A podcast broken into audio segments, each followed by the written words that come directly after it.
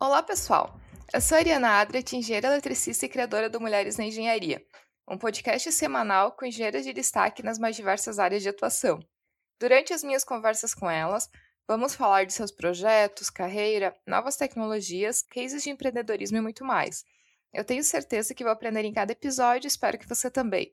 E Mulheres na Engenharia já está no Instagram, no Twitter, no iTunes e no Spotify. Você pode seguir o podcast em qualquer um desses lugares ou então acessar o site www.mulheresnaengenharia.com. E a minha convidada para esse episódio é Lorena Coimbra, engenheira de alimentos que fundou a Foodtech, uma consultoria em alimentos que auxilia pequenas e médias empresas em diversas áreas, como segurança alimentar, desenvolvimento de novos produtos, entre outros. Tenho certeza que vou aprender muito com a nossa conversa e espero que você também.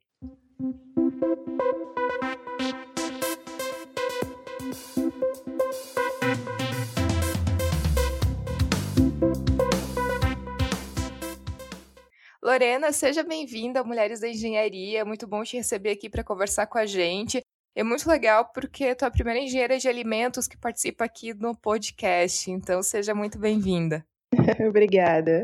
E Lorena, até pra gente começar e conhecer um pouco a tua história, tu pode contar um pouco da tua carreira, desde a escolha pela engenharia de alimentos, o que que te levou a estudar essa área? Então conta um pouco pra gente sobre isso. É, então, eu acho que como qualquer criança, né, qualquer adulto depois vem a cursar engenharia de alimentos, quando a gente era criança a gente era muito bom em matemática, física e química, né? Comigo não foi ao contrário. Eu desde o colégio tinha uma facilidade muito grande para as ciências exatas e a parte lógica. E quando eu fui para o ensino médio, é, meu pai me colocou para fazer uma prova no curso técnico na Federal de Química aqui do Rio de Janeiro. Né? E aí eu passei para técnico em meio ambiente e cursei a parte técnica nessa instituição. Então eu tinha a minha facilidade para a área química aumentou muito mais porque esse curso era extremamente voltado para as áreas de biologia e química também. Então, quando eu fui cursar a faculdade, os principais cursos que eu me inscrevi foram engenharias das áreas químicas ou biológicas. Então, eu tinha me inscrito para engenharia dos recursos hídricos e do meio ambiente, para engenharia da, de, de biotecnologia, engenharia de alimentos na rural. E aí eu passei para rural, para a Universidade Federal Rural do Rio de Janeiro, que fica em Seropédica. E quando eu comecei a fazer o curso, é, é, muito difícil, né? Você começar a fazer engenharia. Não é tão simples. As primeiras matérias são bem difíceis, mas quem gosta, é, eu acho que acaba prosseguindo. E foi o que aconteceu comigo. E quando eu entrei na área de química, eu falei: é isso. Eu não tenho outra coisa para fazer. Eu gosto. Hoje em dia, eu não me vejo fazendo outra coisa. Então acho que começou lá atrás com as minhas facilidades mesmo no ensino médio. Mas Lorena, conta pra gente, assim, engenharia de alimentos, muita gente confunde sobre o que é, o que que faz o engenheiro de alimentos. Então já teve gente que te pediu para passar dieta, já teve gente que pediu o que que tu fazia, como é que, como é que funciona isso? E também conta pra gente o que que exatamente faz o engenheiro de alimentos. Pois é, infelizmente muita gente confunde engenharia de alimentos com nutrição ou até mesmo gastronomia, né? Acho porque tem a ver com alimentos e as pessoas acham mais, mais fácil, né, é, entender dessa forma mas o engenheiro de alimentos não receita nenhum tipo de dieta e também não faz nenhuma receita gastronômica. O engenheiro de alimentos é o profissional que atua em toda a cadeia de processos dentro da indústria de alimentos, né, ou alguma indústria de beneficiamento de insumo, desde a sua, desde o insumo entrando, ou até mesmo da parte de logística do campo à indústria, até o mercado, até o cliente. E isso, quando eu falo até o mercado, até o cliente, a gente pode atuar também nos ramos de marketing envolvido profissionais e no ramo também de embalagens. Então, é, o engenheiro de alimentos é um profissional muito dinâmico, muito complexo, né? A gente não tem uma, uma só área de atuação.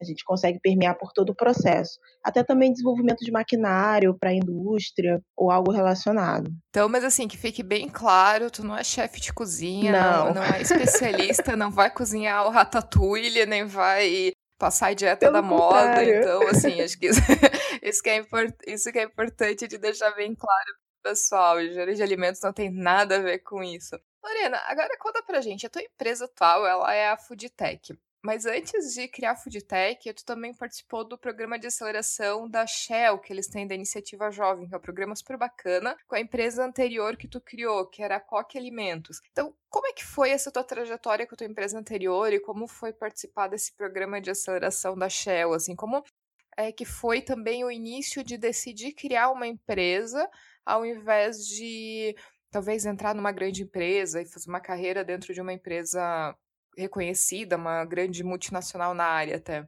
Não foi fácil. Eu acho que isso também tem muito a ver com o meu perfil, né, Ariana? Eu, desde sempre, fui muito engajada nas coisas que eu faço. Eu sempre tive muito à frente de todos os projetos em que eu me envolvi. À frente, eu digo, em relação à liderança, à gestão.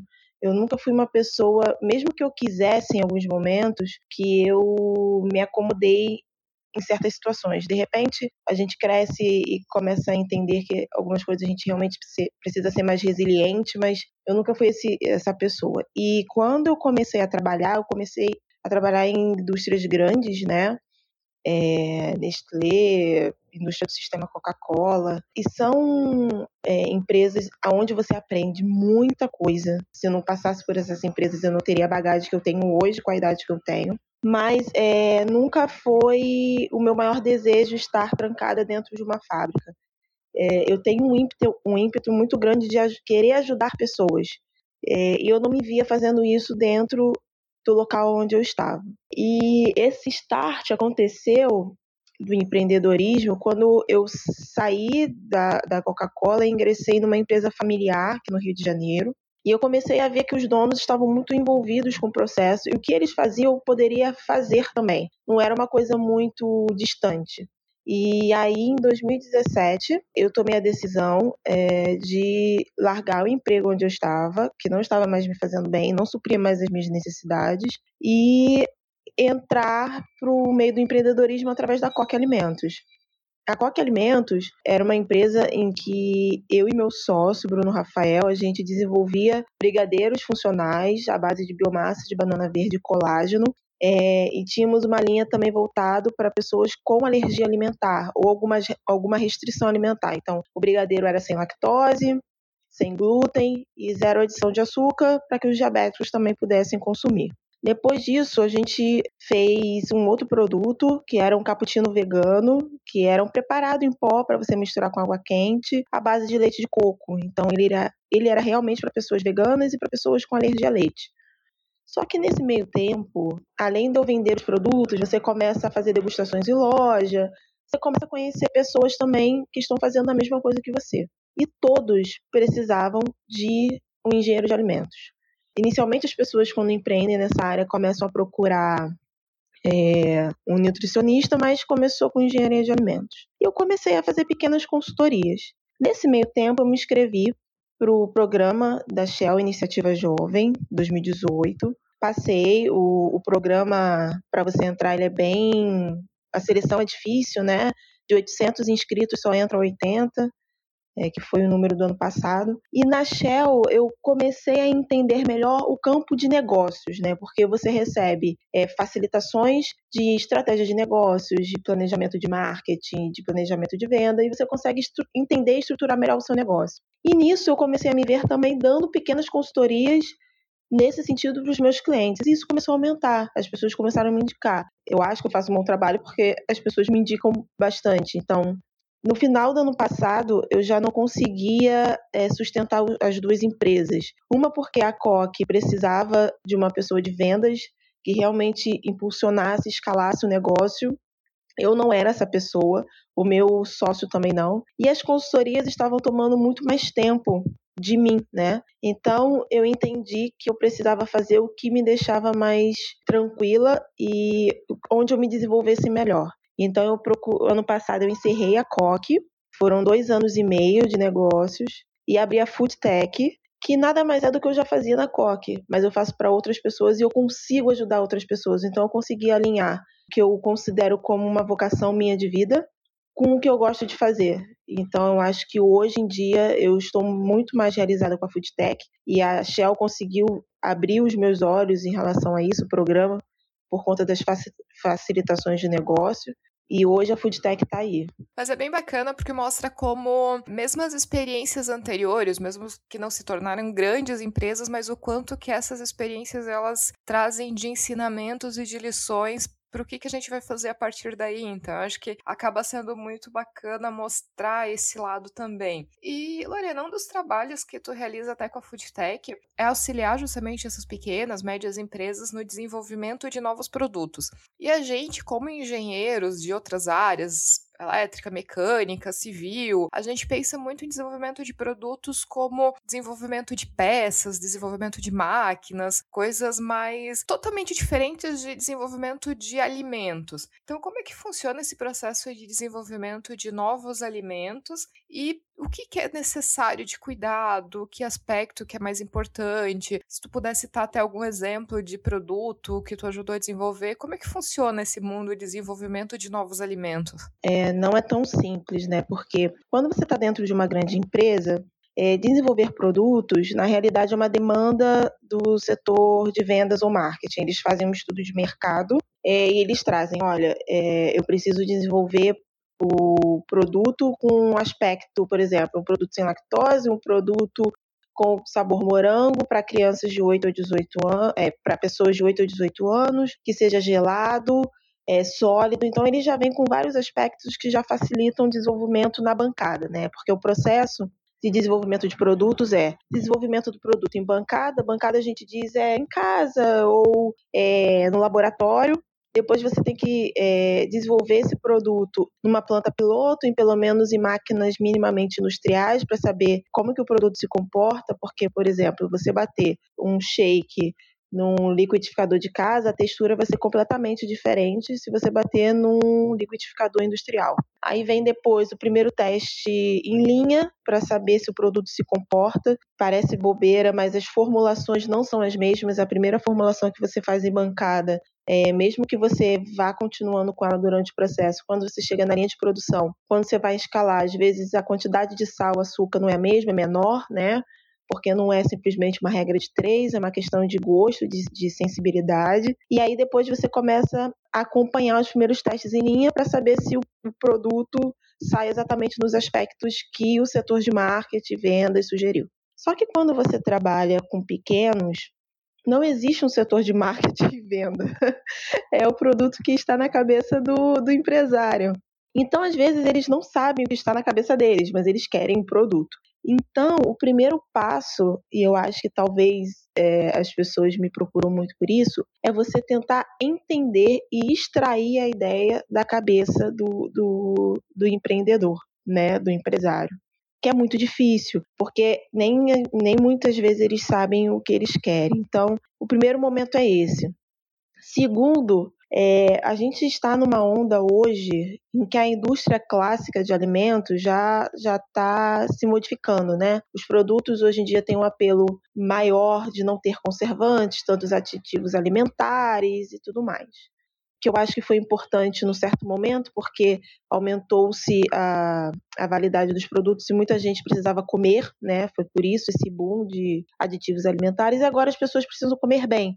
Então a gente está retirando. Então, hoje em dia, a maioria das pessoas querem produtos que elas comem com aditivos, mas sem eles. Hoje a gente chama um movimento muito grande que tem aumentado, além da alimentação natural, que é a linha Clean Label, onde os produtos tem menos ingredientes, quase não tem aditivos alimentares e quando tem são bem poucos, né? É, diminuir aquela lista enorme de ingredientes dos rótulos, de ser, sei lá, 15, 20 ingredientes, ser 5, 6, 7 no máximo. Só que isso dificulta, às vezes, é, o processo produtivo dele. Porque imagina, né, uma grande indústria, por exemplo, de bebida, que faça, não sei, vou chutar, uns 400 litros, 400, é, uns 400 mil litros de produto hora, enfim, é muita coisa. Então, imagina cuidar de todo esse processo, os pontos de contaminação microbiológica, física, até mesmo química. Por isso que às vezes aqueles aditivos estão ali, para que, o, que o produto chegue com qualidade e segurança alimentar na mesa do consumidor. E qualidade e segurança alimentar são coisas diferentes, né? Qualidade é chegar dentro dos padrões que a indústria colocou, que são aqueles aspectos que a área de vendas e marketing trouxe. Então, é ser o sabor morango, com a textura cremosidade é, X, com pH 5.2, enfim, esses são parâmetros de qualidade. Ser seguro para o consumo é fazer com que esse produto chegue à mesa do consumidor sem que faça mal à sua saúde. Então são coisas diferentes. Hoje, quando eu trabalho com os pequenos, eu me preocupo em primeiro lugar desse produto ser seguro, pois como você tira alguns aditivos que seguram esse produto, e principalmente em muitos aspectos microbiológicos, eu fico um pouco preocupada né, de como que vai chegar esse produto, qual tipo de conservação usar. Isso tudo está dentro do, de desenvolver produto. Não é só desenvolver uma formulação, é entender como esse produto vai ser conservado, o teste de validade dele e como ele vai chegar à mesa do consumidor. Do que às vezes os padrões de qualidade que você pode ir acertando conforme o processo. Então, esse passo a passo com um pequeno é tentar extrair realmente as informações do que ele quer porque às vezes o cliente não sabe nem o produto ao certo que ele quer, ele só quer o produto igual ao que ele consome hoje. Só que o que ele consome hoje é um produto com muitos aditivos alimentares, ele quer 100, né? A maioria deles, pelo menos. É, desenvolver uma fórmula que seja de fácil aplicação para ele, porque em alguns deles ainda, está em, ainda estão em formação do, da sua planta produtiva, então não tem todos os equipamentos necessários. Cuidar da parte de conservação, validar esse produto em relação à validade dele e como é que esse produto vai chegar à mesa do consumidor, se vai ser realmente um produto seguro. Eu acho que é isso. Mas entre esses aspectos, eu acho que até a questão da gente o consumidor, de maneira geral, está se preocupando mais em consumir alimentos mais saudáveis, eu acho que isso até é super positivo, porque quem às vezes tem o hábito de ler rótulo de alimento, às vezes dá medo, porque são 15, 20 ingredientes que, sério, assim, não tem um que a gente saiba o que, que aquilo lá significa. Então, assim, acaba sendo muita química. Então, acho que até em termos de saúde, eu acho que faz muito bem. E outra coisa também que me chama muito atenção em rótulo, associando com linha de produção de alimento, é, às vezes a gente vê lá, por exemplo, tu vai comer uma barra de cereal de castanha. E lá dentro tá escrito que pode conter amendoim, pode conter leite, pode conter castanha de caju, pode conter. Aparece uma lista de 10 ingredientes que pode conter lá dentro e nenhum deles faz parte daquele alimento que tu tá consumindo. Daí eu sempre penso assim, meu Deus, eles devem lavar a linha de produção duas vezes por ano, né? Como é que funciona assim? Realmente existe esse risco de conter tudo isso ou simplesmente os os fabricantes eles acabam colocando lá uma lista de 10 possíveis ingredientes no rótulo só para se precaver. Que bom que você perguntou isso, porque eu acho que é uma das principais dúvidas das pessoas e as pessoas não entendem o porquê. Só para vocês entenderem um pouquinho desse pode conter, não conter, há uns cinco anos atrás, pelo menos, a única declaração alergênica que a gente chama alergênica é declaração alergênica é algum tipo de alergênico, algum tipo de substância que possa causar alergia nas pessoas, né? O único produto em que a nossa legislação nos obrigava a declarar nos rótulos era glúten. Então, se você pega alguns rótulos uns 5, é, uns 4, 5 anos atrás, a única, a única coisa que continha era contém ou não contém glúten. Algumas empresas grandes, mas aí já pegam é, legislações lá de fora, né? Já trabalha com a parte internacional, que colocavam pode conter leite, enfim, ovo. Aí, há uns três anos atrás, a legislação mudou. Falou assim: olha, além de vocês declararem contém ou não contém glúten, agora vocês são obrigados a declarar contém aveia, trigo, ovo, uma lista de pelo menos umas 20 substâncias, né? Só que eu acho um pouco a nossa indústria ainda um pouco preguiçosa, tá? Eu acho que é essa a palavra. Porque acaba que, por exemplo, se o fornecedor de embalagem tem algum manuseio no seu processo que pode ter ou no seu transporte que possa haver, uh, ter algum tipo de contaminação cruzada de glúten, trigo, isso não pode acontecer, mas pode vir a ocorrer, ele já começa a declarar assim, olha, a minha embalagem não é não é não é zero em relação àquele alergênico. Aí, ok, você já leva para a indústria com essa, com essa contaminação cruzada. Aí, o seu insumo, que tem, sei lá, farinha de mandioca, se por acaso no, na, na, fábrica dele ele processa também farinha de trigo e ele não faz um teste de linha que a gente chama de teste de validação de limpeza, que é simplesmente você limpar a sua linha de tempos em tempos, é, realizar análises para saber se existe aquele alergênico ou não, E aí você valida, olha, minha limpeza está ok, eu não preciso declarar tal tipo de alergênico. Ele já coloca também que a farinha de mandioca pode conter traços de trigo. E aí, se eu for produzir uma pizza de farinha de mandioca com embalagem tal, eu já tenho que declarar que contém leite, pode conter trigo, pode conter várias coisas, porque o meu fornecedor não se isentou disso. Então acaba que isso vai sendo levado durante a cadeia. Claro que também existem indústrias e que recebem todos os insumos limpinhos, só não contendo glúten, por exemplo, e aí processa na linha, por exemplo, faz um leite, faz um iogurte de leite de vaca, um iogurte de leite de caju, mas aí não consegue validar a limpeza da sua linha e no leite de caju fala que pode conter leite, pode conter, sei lá, uma castanha, porque no outro produto usa uma castanha, enfim. Então eu acho que é muito ou às vezes uma falta de orientação nesse sentido, ou acho que também às vezes um, uma certa praticidade que eles entendem. Ah, se pode ter, então eu só aviso o meu consumidor que pode conter aquele alergênico e eu não me preocupo. Então ficam aquelas listas imensas do pode conter trigo, ovo, centeio, enfim, por aí vai. Mas eu vou te falar que para mim ainda cada vez que eu leio isso nos rótulos, eu ainda fico pensando que eles não limpam a linha de produção, assim, que ficam produzindo vários tipos de coisas e só vai não, manda o próximo, manda o próximo, limpar que é bom nada. Não, não. Porque, assim, mesmo que não. Mesmo se eles não limpassem, eles não iam conseguir produzir, porque com certeza ia ter algum tipo de contaminação microbiológica, o produto não ia conseguir chegar nem limpinho até o final do processo da cadeia. A maioria das indústrias hoje estão muito conscientes pelo menos em relação a isso. Não sei se é por conta do produto em si, mas por conta do processo. Não o processo trave não anda, né? É, mas elas estão muito mais conscientes hoje em dia.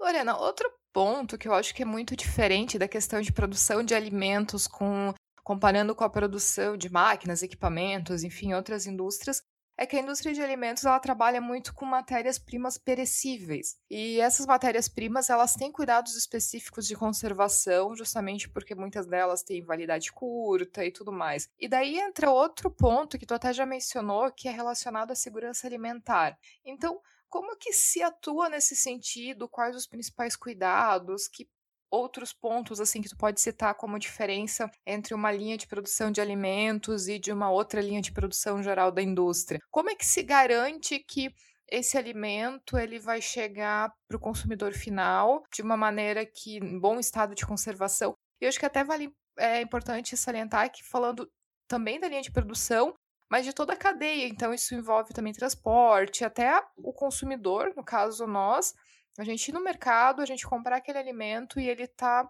seguro para a gente consumir. Fazendo a comparação com outras engenharias ou outros processos, a ferramenta é basicamente a mesma, né? A gente analisa os riscos e os perigos de todo o processo e implanta é, procedimentos de segurança ou pontos críticos de controle, como a gente chama, para é, ir verificando e validando para saber se aquele processo está ocorrendo ok, né? A gente cria parâmetros para isso, de análise e tudo mais. Para a segurança de alimentos, existe uma norma internacional só direcionada a isso, que é a, é a FSSC 22000, que é uma norma de segurança de alimentos. Nessa norma, é, ela trata desde os aspectos básicos, que a gente chama de boas práticas de fabricação, que é o funcionário é, lavar bem as mãos, a limpeza dos setores, de quanto quanto tempo aquela linha de processo é limpa, até algo mais complexo, que, por exemplo, implantação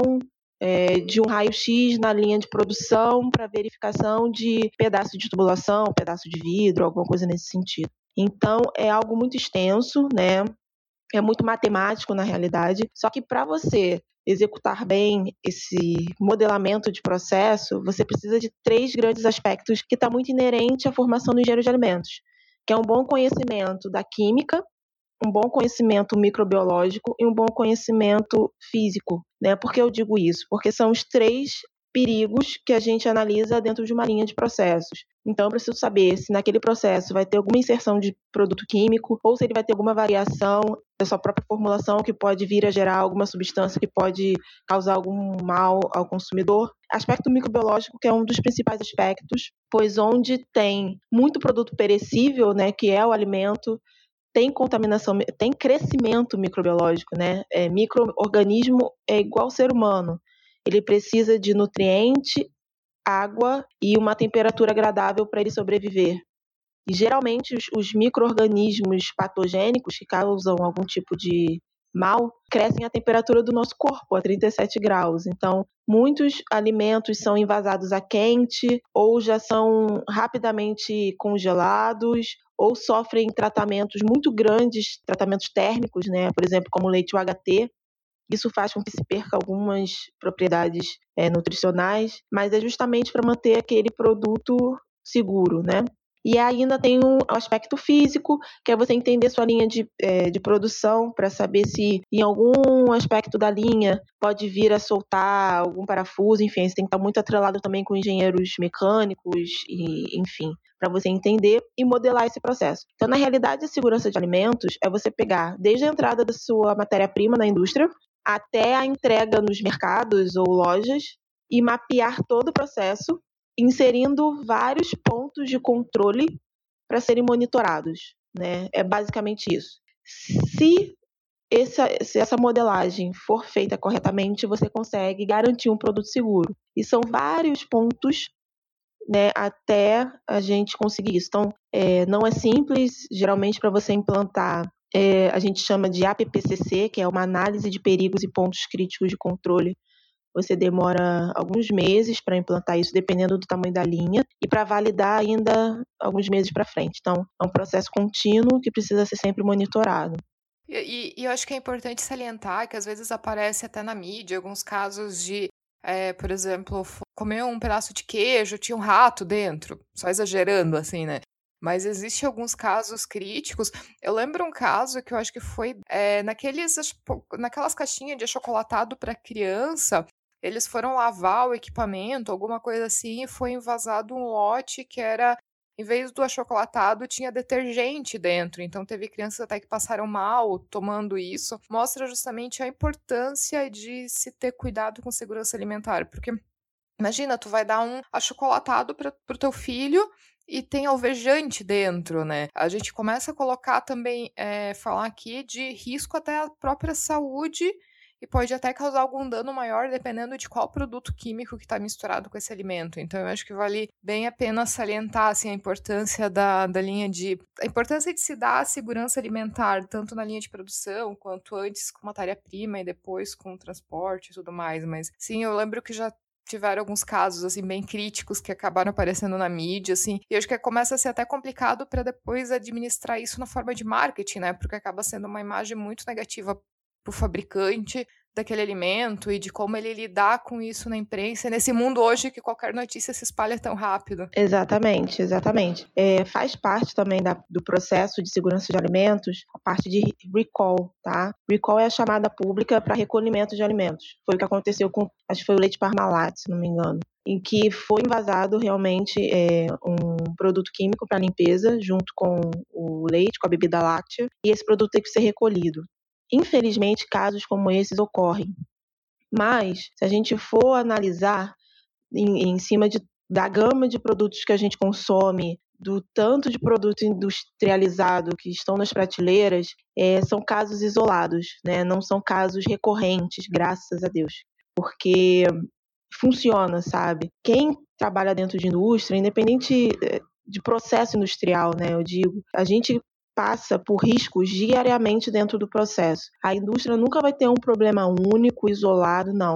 Só que a gente sempre trava antes de chegar ao consumidor, a maioria das vezes. Algumas outras vezes acaba passando. E aí também existem tratamentos para essas não conformidades, como a gente chama que é saber exatamente qual o lote foi para a rua, aonde está esse lote, a questão da rastreabilidade, como recolher, quantas pessoas consumiram, o que isso pode causar. E, então, esse plano de emergência, né, se a gente puder chamar assim, ele já existe também dentro do segurança de alimentos quando você faz essa modelagem. Então, o pessoal lá que invasou, eles sabiam exatamente qual era o lote, e o, como proceder para o recolhimento, mesmo isso manchando a marca. Mas é muito melhor isso acontecer vindo da indústria, porque eles sabem o que, que eles colocaram na rua e para onde foi, do que vir isoladamente. E em relação a rato, esse tipo de coisa, é um pouco difícil, depende muito da indústria, né? Muito, muito, muito da indústria. Pode acontecer em produtos que são a granel e tudo mais, por conta do, da logística, eu acho, nem a ponta do processamento do beneficiamento. Mas é difícil. Mas quando acontece, a gente precisa realmente estar precavido. E as indústrias que já têm implantado segurança de alimentos, eles já sabem como proceder nesses casos. É, mas eu acho bem bacana e foi, acho que foi bem legal te ter aqui no podcast também para a gente falar um pouco disso e até para as pessoas terem um pouco mais de conhecimento sobre o que, que é engenharia de alimentos, o que, que faz e como é que funciona uma linha de produção de alimentos. Tem pontos bem específicos. E, mas Lorena, até para a gente finalizar a nossa conversa aqui, uma coisa que eu sempre acho muito legal é dar um espaço para as engenheiras para elas poderem deixar uma mensagem final para os ouvintes. Então, o espaço é teu. Assim, o que, que tu gostaria de falar para quem está ouvindo a gente? Então, é...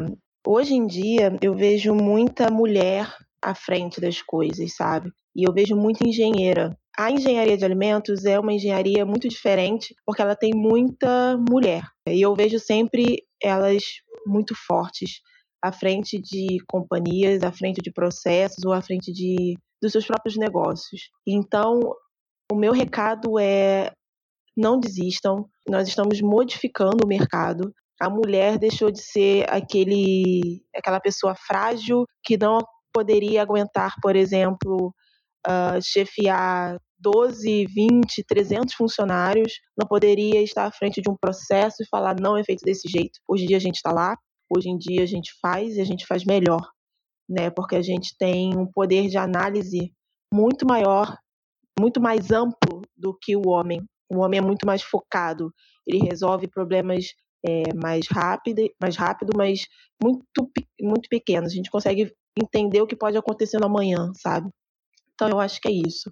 A gente precisa se manter forte, unida e entender que a gente está no caminho certo, que a gente está mudando esse mercado de engenharia. Mas com certeza, acho que o, o, até a própria ideia do podcast aqui, que é justamente conseguir trazer tantas engenheiras fazendo tantas coisas legais e para falar sobre tantos assuntos legais também. Então, é, foi muito bom te ter aqui, Lorena. Eu te agradeço imensamente a participação. Te desejo toda a sorte do mundo para tu continuar com as tuas consultorias e mais do que isso, para garantir que o alimento que chega para a gente, para todos nós consumidores, chegue sempre com a melhor qualidade possível. Então, eu te agradeço muito a participação. Obrigada, Ariana. Muito obrigada pelo espaço e espero ter ajudado um pouquinho a entender. se você que está ouvindo tiver algum comentário, crítica ou sugestão, só enviar o um e-mail para ariana.mulheresengenharia.com ou então acessar o nosso site www.mulheresengenharia.com e deixar o seu comentário. E se você gostou desse episódio, ficarei muito feliz se puder compartilhar com outras pessoas que podem gostar também. Um abraço e até o próximo episódio.